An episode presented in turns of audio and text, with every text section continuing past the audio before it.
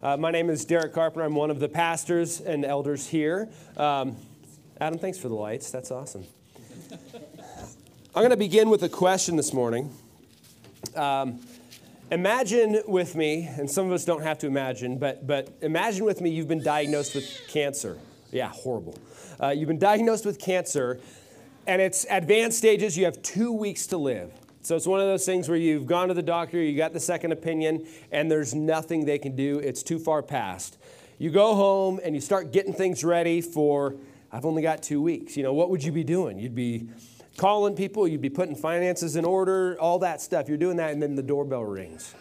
And there at the door is a, a nice-looking man in a suit, and he says, I've, I've heard about your condition. Uh, I know you have two weeks to live, and I happen to have a pill that will take away your cancer, not only take it away, make it so you never get any kind of disease the rest of your life. Now, of course, immediately you go, oh, it's a hoax. Imagine it's not a hoax. And somehow he proves to you he actually has this pill that will cure you now and then for the rest of your life. How much would you pay for that pill? A hundred bucks? A thousand bucks? How much would you pay for that pill? How much wouldn't you pay? Think about that. What if it cost you everything and you wound up on the street homeless? Would you still do it? I would. It'd be better to be alive than dead with all your stuff, because if you're dead, you don't have your stuff anyway. That's what we're looking at this morning. We're continuing our series, The Kingdom of God is Like, and we're going to look at three parables today that right in a row where Jesus said, the kingdom of God is like, and then he tells us a story. And then the kingdom of God is like, tells us another story, and then a, a third story. And we're going to look at those three stories. But here, here's the question we start with. What would you give in order to receive eternal life in a new, perfect body, in perfect relationship with God and others, on a perfect earth? That's the question that Jesus is answering this morning. What would you give for that? Now, just so you know, if you're new to Common Ground, we believe that the Bible is the infallible Word of God. That God, it, it says it's breathed out by God. That basically God breathed and the words appeared on the page. But the way he did it was through human personalities. So he worked through people like Matthew and John and Peter and Paul and others where the Holy Spirit urged them to write. And we believe that what they wrote is true, every word of it. And that what we have now has been accurately brought down. Now, I'm not going to get into all those details, but you've heard the arguments that, oh, it's been translated from Greek and, and reproduced over and over, that what we have now isn't what we had then. Go, go look it up. We actually have copies that are so close to the original and so many of them that we know what we have in the Greek is what was originally written. There's ways that they've done that. So, but it's amazing how much, it's miraculous how many of those copies have survived. So we believe that the Bible is the Word of God and true throughout. Now, there's some details where wise people, knowledgeable theologians can actually disagree, uh, but we believe what it, what needs to be known is very, very clear. And so we're going to be looking at a lot of that today. Turn to Matthew, if you would. Turn to Matthew chapter thirteen. I share that because I hope that as I as I teach, you open up your Bible. And there's one under your seat if you need one, or you use your phone, whatever, but that you read. Because let me tell you a secret. A lot of times, pastors are wrong. It's true. A lot of times, now I would say a lot of other pastors are wrong and I'm always right. And I hope that's true, but I'll tell you this. I think there's going to be, t- I'm, when I stand before the throne, I think there's going to be some things where Jesus is like, you were close on this, but you were a little off, you know. I don't think anybody's got it perfect. So what I'm saying is, as I teach, look at your Bible. The Bible's the authority, not me, okay? And if you want to question me, question me. That's a good thing. If you move out of this town and you go somewhere else, you go to another church, question what they're teaching. Make sure it's the Bible, because that's the authority, not me. Okay, hope we got that. Matthew thirteen. Here's the first parable. One verse, Matthew thirteen forty-four. thirteen forty-four. Jesus says, the kingdom of heaven is like treasure hidden in a field, which a man found and covered up. Then in his joy, he goes and he sells all that he has and he buys that field. Jesus is in Palestine. He's in the, the region of Judah, Judea. This is where Israel had been for hundreds of years. But there was this thing that happened called the, the deportation. They had gotten captured by Babylon and then to Persia. So there were several times that Israel was conquered, and then most of their citizens were taken somewhere else. Uh, if you read the book of Daniel, Daniel was one of those who was taken from Israel to Babylon. Um, he became a, one of the main leaders in Babylon. He was such a godly man. But what would happen is, you know, the enemies would surround Jerusalem, Judea, this place. They would surround, they would be moving in. And a family, they go, okay, they're going to conquer us. They're going to deport us. What would they do with their treasure? If they're being captured, it's just going to be taken. They would go bury it. It was a regular thing for them to go bury their treasure somewhere in a field. They didn't even have banks. Even in times of peace, they didn't have banks the way we have banks. And so a lot of times they would bury their wealth, their gold, their jewel, whatever they had, they would bury it. Then they would get deported. Sometimes they would come back. A lot of times they wouldn't. So this is actually a real situation where somebody could be working in a field and happen upon a bag of treasure. They could dig it up. And the law was, if you dug it up and you pulled it out, it belonged to whoever owned the land. But if you left it there and then you bought the land, that was actually legal. You could then buy the land and the treasure would be yours. So that's the, the picture that Jesus is giving. Say you're working in a field. You know, say I had you over and Josh came over and worked yesterday um, and, and did some help. And say Josh found, a, you know, a bunch of gold right here. And he looks, Derek's not looking and he buries it. And then he comes home and he's like, hey, Mom, Dad, we need to buy their property. Well, how much are they asking? Who cares? Sell everything and buy it and then dig it up and, and you have this treasure. That's the picture. What would you give? How much would you give for something even greater? And so he's comparing the kingdom of heaven to that. The kingdom of heaven to that.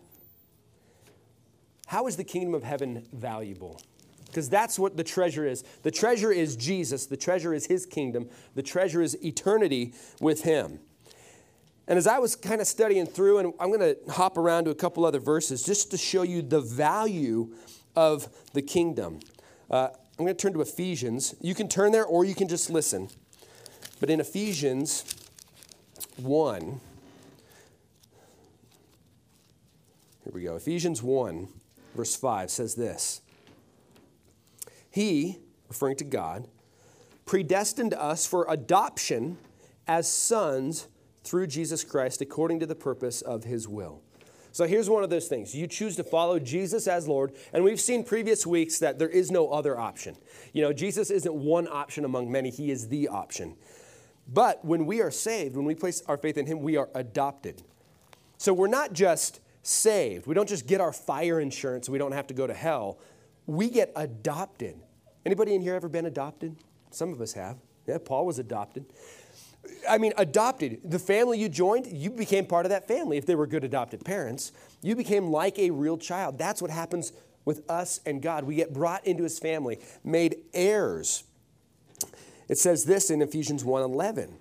In him, that is in Jesus, we have obtained an inheritance, having been predestined according to the purpose of him who works all things according to the counsel of his will, so that we who were the first to hope in Christ might be to the praise of his glory. In him, you also, when you heard the word of truth, the gospel of your salvation, and believed in him, were sealed with the promised Holy Spirit, who is the guarantee of our inheritance until we acquire possession of it to the praise of his glory. This treasure, when we place our faith in Jesus Christ, we get the Holy Spirit. That's huge. And that he is a seal that someday we will receive the full inheritance. And we're not going to look at all the passages that talk about that inheritance. But here's what that inheritance looks like. We're going to be in Jesus' presence. We're going to get a new body. We're going to get crowns with jewels in it. We're going to, we're going to get to be on a new heaven and a new earth. So it's not the, the pie in the sky clouds heaven that you see in the comic strips and maybe you pictured like I did as a kid. It's actually a lot like what we see, only perfect. That's our inheritance, that we get to be there forever. Now, as you read Revelation, you see that our crowns, our treasures that were, were given, we cast them back before Jesus because we know the real treasure is just being with him. So that is, that is our inheritance. That is what we're promised. First Thessalonians four, verse thirteen. Let me look at that one. First Thessalonians four, starting in verse thirteen. This talks about when Jesus returns. It says, "But we do not want you to be uninformed, brothers, about those who are asleep," those who had died, "that you may not grieve as others who do not hope. For since we believe that Jesus died and rose again," that's what we believe, "even so, through Jesus, God will bring with him those who have fallen asleep. For this we declare to you by a word from the Lord, that who we who are alive, who are left until the coming of the Lord, will not precede those who have fallen asleep.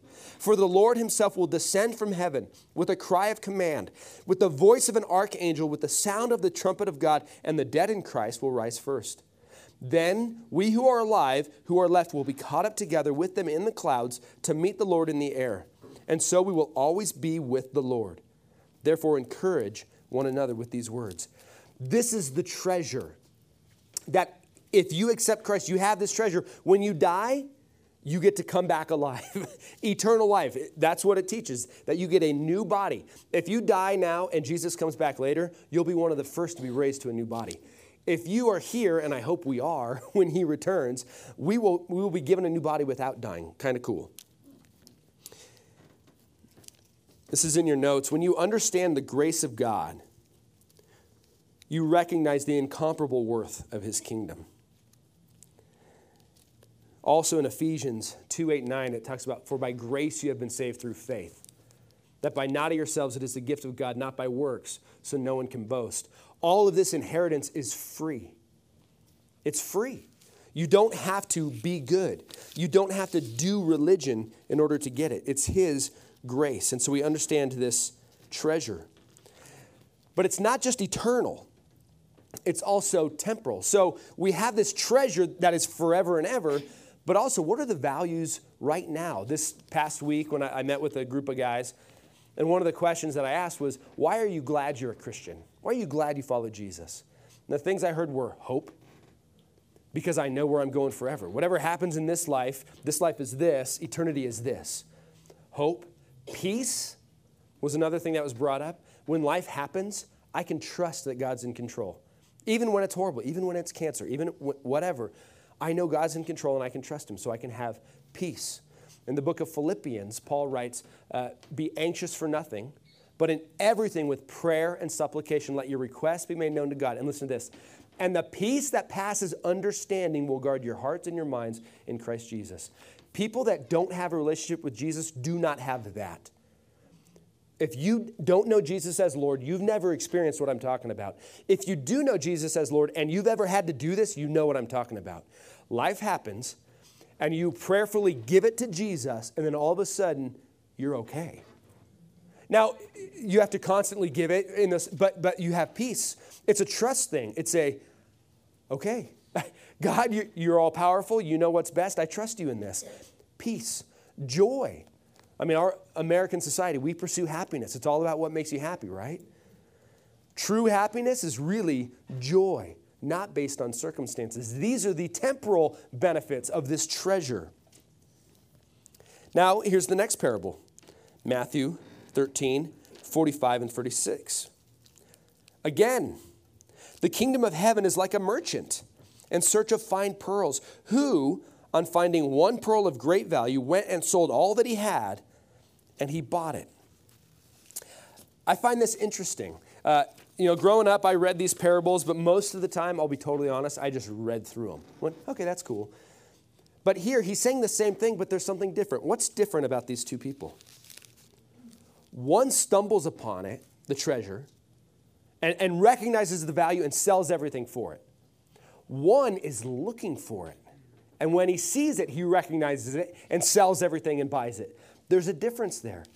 People come to Jesus in different ways. I've heard stories of people walk, just walking down the street. This is in one of the, the great revivals. This guy was walking down the street in Chicago, New York. I don't know what it was. Um, on his way to kill somebody and then kill himself, and walked past a prayer meeting happening in a church, and for some reason decided to go in. And he stumbled in and heard the gospel, gave his life to Christ, and everything changed. That's the person that just kind of found the treasure. But then there's those people that are searching for truth. And a lot of us fit that. They're searching for what's going to fulfill. And so they try this and try that and try this. And when that person really understands the gospel, really understands that it's not, there's not going to be a scale that weighs my good and bad. That's a hor- that's a scary way to live. But they understand that it's based on Jesus, God in flesh, dying for my sins and rising from the dead, and I can be eternally secure in him by placing my faith in him. When they get that, and then they look at what comes, I want that. They've been looking for it. Then they see it. They recognize it. That's this person searching for the pearl, and they see it, and oh my goodness. And they've got these other pearls. That's what sticks out to me with this one, on finding one pearl of great value. This is a, a merchant. This is somebody who had a whole bunch of pearls already. That's what they, they deal in pearls. So they had all these, but they got rid of all these to get the one. What pearls do we have in our life that we hold on to rather than letting them go for the one that is significant? Matthew nineteen, just a couple pages over, starting in verse sixteen.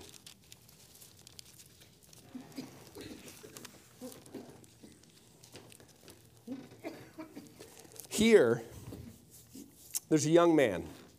It says, and behold, a man came up to him, Jesus, saying, Teacher, what good deed must I do to have eternal life?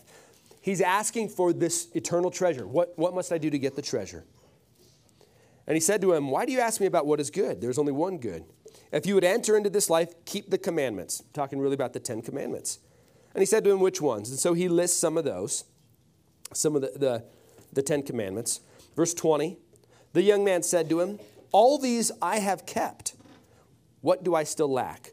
Now, some would say, no way could you keep them. But really, the religious elite, they had kept, you know, these Ten Commandments well. And so he thinks, I've done good deeds. I get to earn my way to heaven.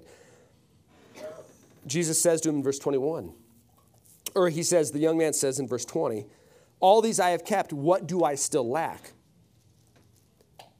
Jesus said to him, if you would be perfect, go sell what you possess, give to the poor, and you will have treasure in heaven, and come follow me. When the young man heard this, he went away sorrowful, for he had great possessions. So this man was religious, obviously, and he was wealthy. That was a, a pearl. And so he said, okay, what must I do to have this great treasure, Jesus? Well, you need to give up these other pearls to get this pearl. You can't have both pearls. And this guy goes, ah. I really like my treasure, and went away sad. By the way, m- many theologians would argue that rich man was Mark, who ended up writing the Gospel of Mark, a, a partner of Peter. Um, so maybe this man eventually was saved. But what are those pearls that we choose? Kind of like last week we looked at the, the different soils receiving the word of God. And there's a weedy soil that grows up, but it's choked out and never produces because the cares of the world and the deceitfulness of riches choke it out. That's what this is talking about as well. What is the cost? What is eternal life with Jesus worth to you? So, does anybody here have a dollar? Anybody here have a dollar that they would trade with me? I do. I will give ten dollars if you will give me one dollar. Deal. Deal? Well, show me your dollar. I have plenty. You have, oh, okay. Michael works at Home Depot, and he does a good job. So you'll give me a dollar. No, a great job. He does a great job. And there's ten. Sweet, thank you. Is that a good deal? Yeah. Yeah, that's it. That's a good deal. Now, now let's let's times that times a million. Think, but think about it. That's what we're talking about. The kingdom of heaven. He says, sell all you have, but all that we have is like a dollar. But what he gives us is more like a billion. I mean, it's really priceless. You can't even put a number on it. What would you give for eternal life? Now, before we continue, let's clarify the cost. Because we talk a lot about grace, which is a free gift. Absolutely true. That there's nothing you can do to earn salvation, but does it cost to be a follower of Jesus? Does it cost? The Bible says there is none righteous, not even one. So we can't earn it, is the point. We cannot earn it. Jesus paid the price on the cross. He said, it is finished. He accepted all of our sins onto his shoulders. So the price is paid. But when we say yes to Jesus, we place our faith in him. Then what does it cost? This is in your notes, and we'll look at a couple verses. To rightly follow Jesus, it will cost you your life. Submission to Jesus as Lord. Listen to John twelve, twenty-five and twenty-six.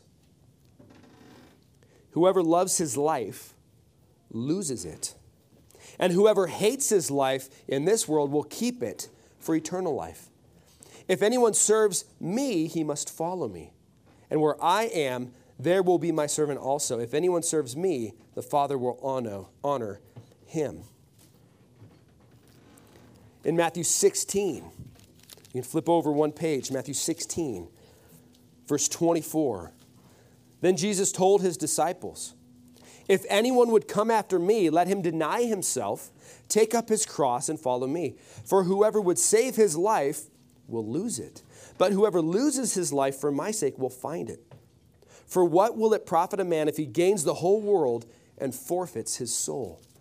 Jesus is very consistent in his teaching. We, we in the United States have gotten really comfortable with this easy believism. I just say I believe in Jesus, then do whatever I want, and I get my fire insurance.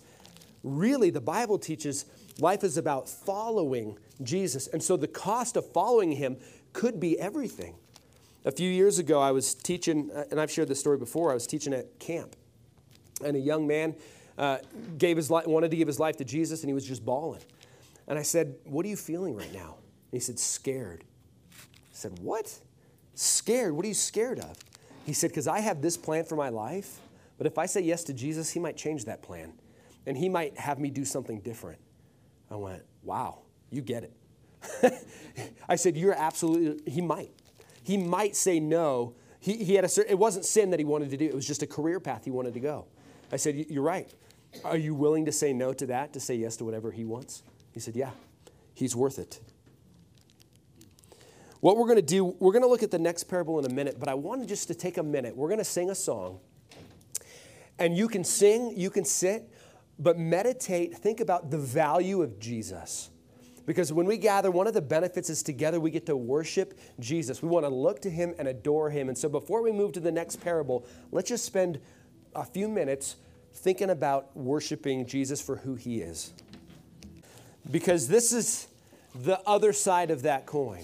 Now, by the way, this parable we're going to look at next is not really uh, culturally acceptable, because in our society right now, it's popular to believe whatever you want to believe is good for you and whatever I want to believe is good for me. That truth is relative. Uh, there's a, another popular belief that has gained traction over the last, I'd say, decade. You know, it's been forever, but gaining traction, and that's universalism. That because God is loving and full of grace, everybody will be saved in the end, no matter what. What I told you at the beginning, though, the Bible is clear on some things, and that's one of the things it is clear on, and we need to understand that. And so Jesus teaches this next parable in Matthew thirteen, starting in verse forty-seven. Again, the kingdom of heaven is like a net that was thrown into the sea and gathered fish of every kind. When it was full, men drew it ashore, uh, ashore and sat down and sorted the good into containers, but threw away the bad. So it will be at the end of the age. The angels will come out and separate the evil from the righteous and throw them into the fiery furnace. In that place, there will be weeping and gnashing of teeth. Jesus makes very clear there is no middle ground. He says elsewhere that either you're in his family or you're his enemy. You're either with him or against him. There is no walking the fence with Jesus. Like, maybe I'll believe, but I still want my stuff. He says he's like a treasure. You give all to follow him, and then some things he might give back to you and let you take care of in this life. But here we must make a choice. Here's the, the picture. And some of Jesus' disciples were fishermen, and they were near the Sea of Galilee as he was teaching these things. But they had this method of fishing where they would have two boats, and they would drop a net between them and, and row toward shore. And they would just gather, whatever they gathered would gather in that net, and they'd pull it on shore. I had a similar strategy when I was a kid. I'd go to the town park, and I'd put a bucket in the water, and I'd set it there on the shore, and I'd just wait, and I'd watch. And all the little minnows would swim in front of it, and then I'd jump in the water and scare them all away. And the ones in front of the bucket would hit the bottom, and I'd pick it up real quick, and then I'd take them home. Kind of like that. They'd have a, a bucket full of fish. They'd have a net full of fish, and then they would sit down, and they would sort them. And so for the Jews, there were some fish that were clean. There were other fish that were unclean. If a, a fish didn't have scales, they couldn't eat it. It was considered unclean. If a fish didn't have fins, it was considered unclean. They couldn't eat it. So they would sort through. They'd, okay, here's a trout. I don't know if they had trout in the Sea of Galilee, but they had many different kinds of fish. I think seventy some or more different kinds of fish. And they would take the good ones and put them here and take them to market. The bad ones, they would throw out. They wouldn't just throw them back. They would throw them out, as you see here. And that's the picture, that in the end, and we already looked at, Jesus is going to return.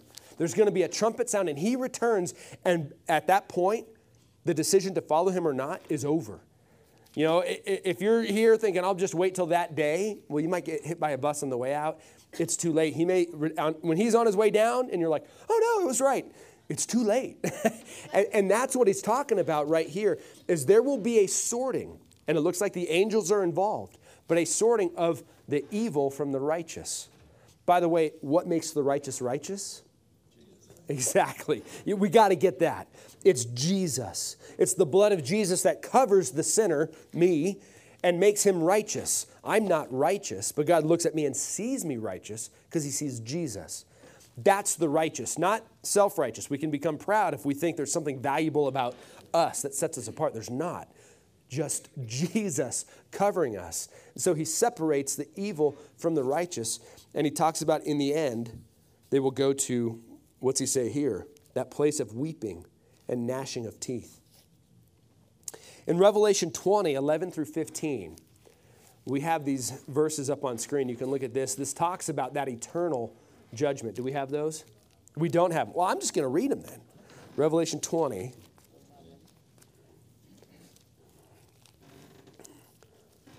Verses eleven through fifteen. Then I saw a great white throne, and him who seated on it, by the way, that's Jesus. From his presence, earth and sky fled away, and no place was found for them. And I saw the dead, great and small, standing before the throne, and books were opened. Then another book was opened, which is the book of life. And the dead were judged by what was written in the books, according to what they had done. And the sea gave up the dead who were in it.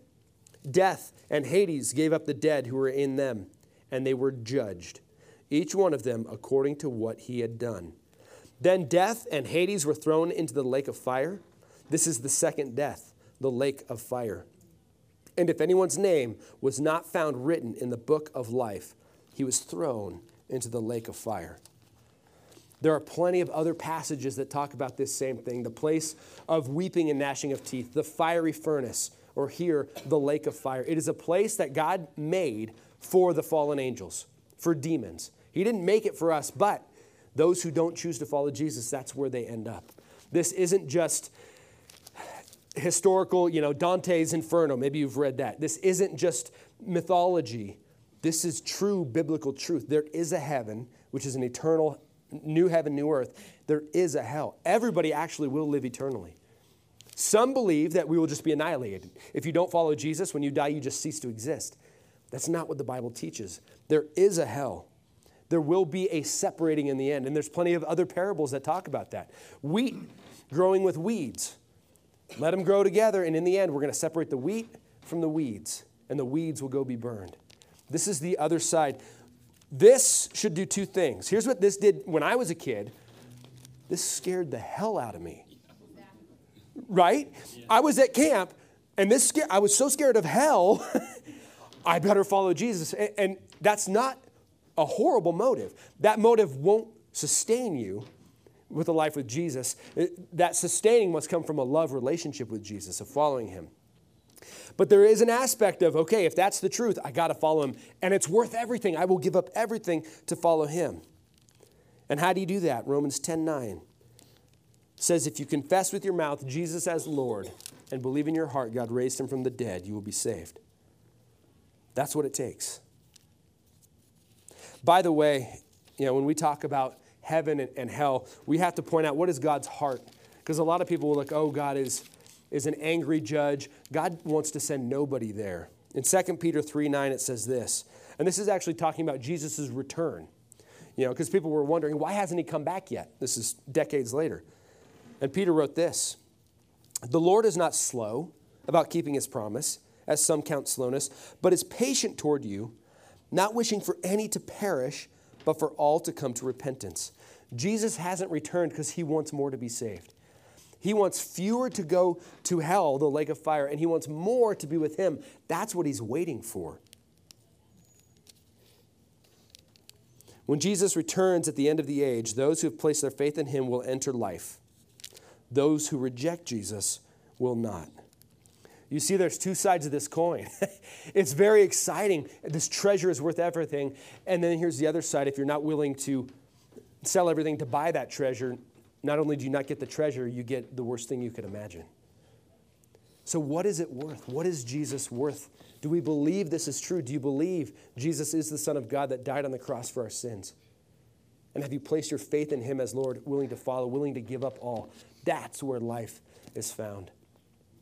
I'm going to pray, and then Preston is going to lead us in the Lord's Supper, where we get to respond in worship. And it's a time where if the Holy Spirit's working on you, this is a time for you to respond. Let me pray. Lord Jesus, you are the pearl that is priceless. You are the treasure that is worth everything. We will give it all up for you because you are worth it. And not just because we're scared of hell, not just because we're scared of punishment, but, but Jesus, you are worth it. God in flesh, you left your throne. You put on a body so that you could die for us. And you want to bless us with all blessings and, and bring us into your family. You're worth it. You are worth it. Holy Spirit, I ask that you would lead us in this room. Convict us if we need to be convicted. Encourage us if we need to be encouraged. Lead us into worship of you, because that's what we're going to be doing for eternity. In Jesus' name, amen.